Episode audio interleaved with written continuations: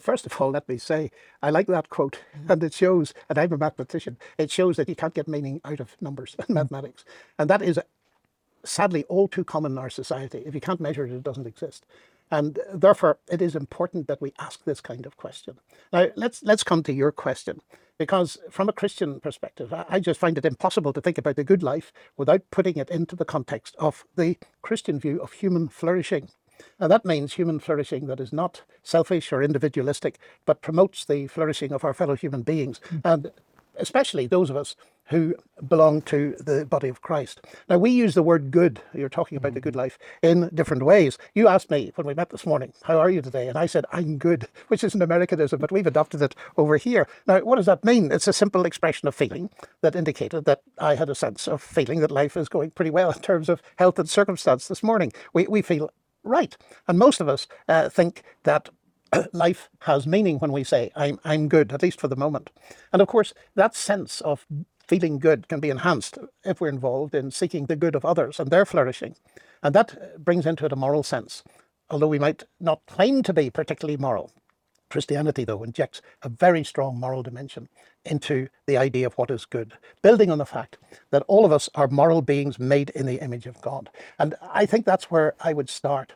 The Genesis statement, where it says God made human beings in his own image, male and female, he created them. So both men and women of equal value, given an infinite, immeasurable dignity because we're made in the image of God. Very interesting watching Jordan Peterson not long ago in his lectures on Genesis, which are fascinating. And he came across this statement, we're made in the image of God. And he said, man, that's the cornerstone of our civilization, and we ignore it at our peril. And I think this is important because goodness starts, in the Christian sense, with God. Of course, if we want to spell that out, there's a very interesting article by New York Times writer David Brooks, and a book he's written called The Road to Character. And in it, he discusses a series of individuals that he thinks exemplify the good life. And he demonstrates that their concept of the good life arose from deep commitment to a vocation as well as to a faith or philosophy, to community. Now, he's writing from a more secular perspective. And this is important because you've asked me about the Christian perspective. The Christian perspective starts with all human beings made in the image of God. And one aspect of that is that they are moral beings, so that all people, whether they believed in God or not, have got a moral sense. That means they've got a hardwired sense of goodness. Otherwise, society would collapse. And that's what Jordan Peterson is pointing out. And I was interested in reading Brooks because he outlines four qualities that leads to a life that is, in his sense, good and full of meaning. Firstly, the experience of great love, the overcoming of hardship or suffering. Suffering, he says, introduces yourself to yourself, and my, is he right? And a deep involvement in active service to others without a desire for validation. And then he points out how we can learn about this by reading the great books of Western civilization, which no doubt you promote in your course.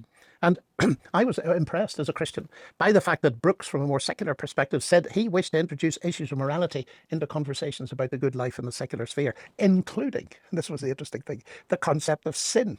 Because he said one way to achieve a flourishing life is, quote, to identify your sins, then try to stamp them out.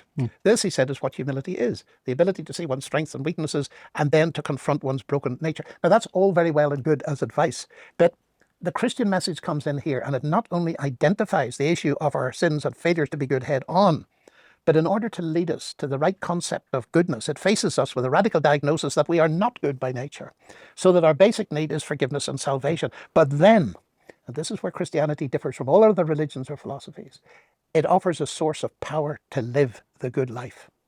The problem is that, compare Socrates with Aristotle, or contrast them. Socrates thought the way to live a good life is knowledge, education. Well, it's important. Aristotle said, the problem with me is, and he was a bright chap, he was well educated, was I don't have the power to live the good life. So Christianity, in its definition of the good life, not only defines it and gives us moral principles, it tells us that there is an available power through Christ and through his Spirit to live the good life. And if we just talk about the principles of morality and not the power, that leads into what I call the bondage of religion. It puts people into a straitjacket and they give up.